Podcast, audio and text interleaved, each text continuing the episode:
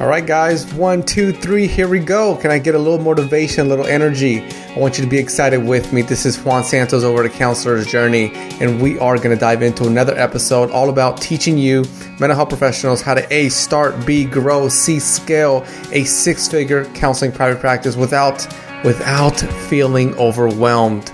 Let's do it. Let's dive into the episode. All right. All right. What is going on? I always think it'd be cool to have a podcast where I could say, all right, all right, what's going on? And then somehow all of you listening could go, man, what's going on? Or blah, blah, blah, or something. Um, I'm sure, I'm sure there's a platform for that. Um, but this, is this is me throwing that out loud to you. Oh, man. Life. How are you doing? Like, how is life going for you? Are you feeling all right? You know, you have you have you been able to do something fun lately? And I mean that. You know, I think in adulthood, we we got to do fun things. We got to do fun things in adulthood. You know, so sometimes I will tell my kids to purposefully set booby traps for me.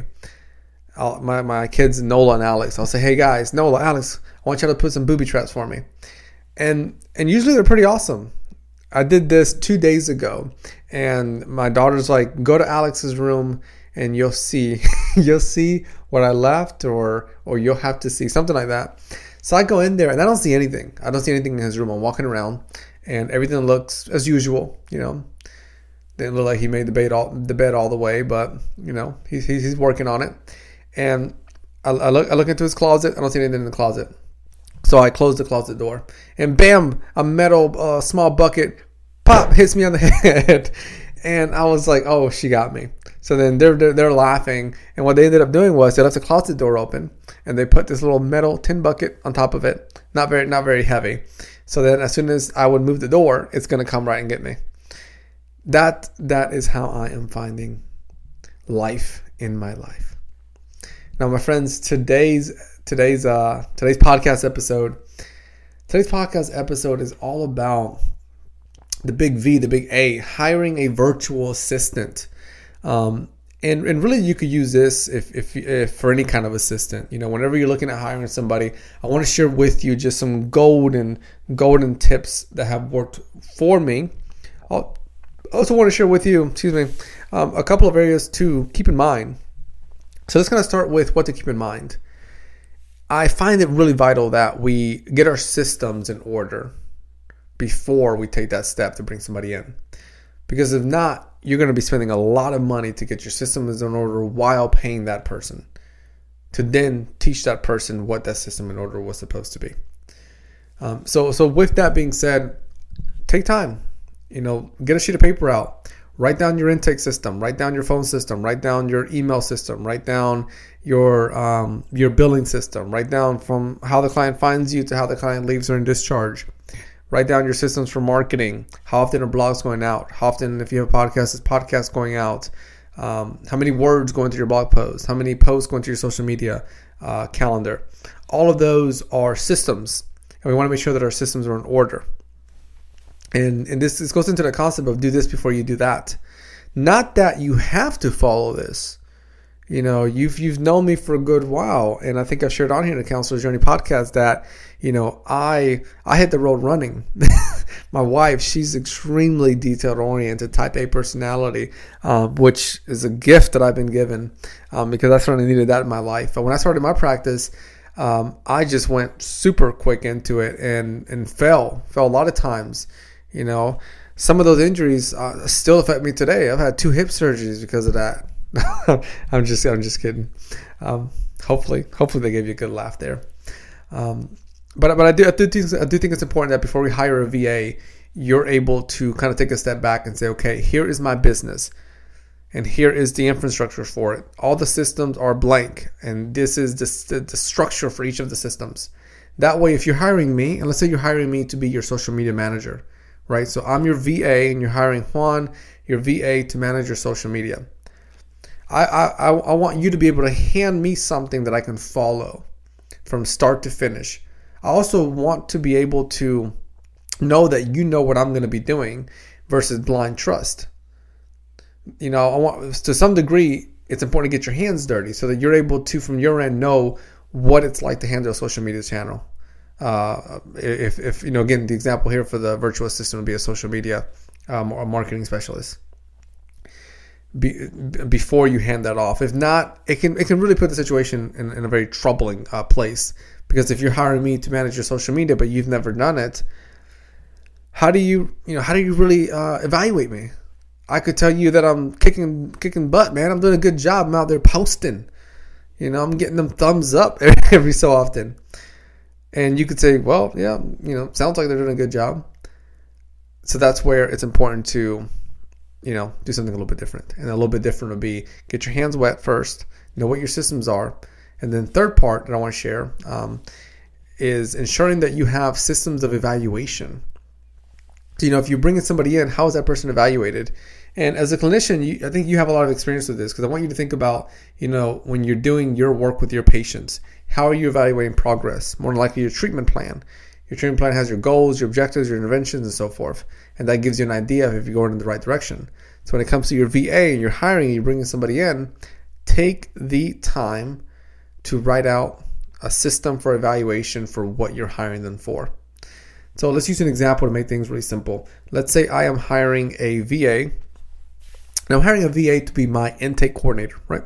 Intake coordinator means that I want them to be the front person of the office, calls, emails, inquiries. Anybody reaching out to the practice is going to be talking to that VA. And then their job is to place patients to the appropriate counselors. You make sure that they go into their schedules. You know, make sure that you know the schedules are uh, appropriate. You know, people aren't overbooked. Um, they're not double booking. Make sure clients are getting their appointment reminders. All of those details I want there. And when I have that, I could think about okay, how do I want to evaluate this? You know, maybe one simple system evaluation that I put in is a weekly check-in during this weekly check-in, I could have questions that I want the VA to send me to me in a report. So questions could be: How many phone calls did we get? Where did the phone call calls come from? What times did the phone calls come in? How many emails did we get? Same questions there. What time did they come in? How many people scheduled? How many people didn't schedule? How many people are on the waiting list? Um, how many people self-scheduled? How many people scheduled through the maybe the online system versus through the phone call? Um, so, so right there, you already have a couple of uh, areas, a couple of questions that could go into that evaluation process. And doing that from your end, you know, as the one hiring the VA, you're able to feel like you've got your ducks in a row. If not, if you, if not, if you hire a VA and you kind of just, you know, hope for the best, right? Or you look at your numbers and you're like, well, it looks like we're making some good money, so I think things are going well. Yes, that could roughly give you an estimate, but it leaves so much room for error. And at the end of the, at the end of the day, this is your business. And that's where I think it's important to acknowledge like the treatment that we want to give to it. Just like this is your body, right? Like, you know, go ahead and give yourself a hug. That's your body. So you can go to a restaurant and they may serve you whatever they want to serve you, but it is up to you to decide what do you want to eat that will, you know, that's best for your body, if you will. You know, what are you going to put in there? What type of fuel are you going to give it? You know, sometimes I, I give it a cheeseburger, but not the best fuel. But my taste buds love it.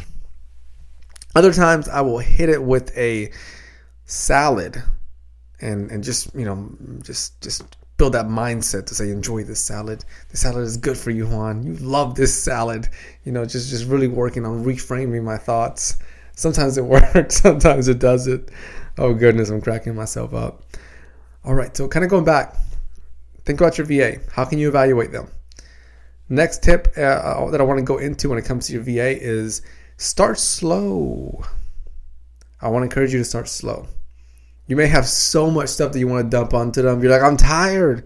Help, help me. And I, and I get that. You know, when I, when I had when it was just uh, when it, when it was just a solo practice, right? I was so tired. I mean, I would get up so early and leave and um, and end my my my workday like at one two or three in the morning. You know, recording videos, writing blogs, um, sending uh, email reminders, text reminders, doing notes, reaching out to people for guest posting. I mean, so much stuff. I was exhausted, and by the time I brought somebody in, part of me was like, take it all. you know, just let me work with just let me work with the patients. I don't want to do any more of that stuff. Um, but I'm going to encourage you not to do that. Um, no, no, I, I, I, didn't do that. Um, so I'm going to encourage you not to do it because that could lead to things just getting really messy, things getting really sloppy right away. By giving them small tasks, you're able to get to know that VA, get to know who they are as a person, build rapport, you know, build that professional rapport with them, see um, proficiency. You're able to also see with small projects what which areas they're most effective in. So let's say like you hire a intake coordinator, and then you decide to give that intake coordinator uh, scheduling and billing and marketing, right? So they're kind of like your one-stop shop for your office, and you got them on salary, which I see that some businesses do this, so that's fine if you want to do it that way. When you give small projects, you're able to evaluate effectiveness, and over time, maybe you're able to say, you know what, this person is 10 out of 10 when it comes to intake coordinator. I mean, I've had patients tell me, you know what? Um, let's say her name is Sarah. Sarah is so nice. You know, Sarah's always just, you know, energetic. And, you know, sometimes I, I just come here to talk to her, right? So that you get really good feedback on Sarah.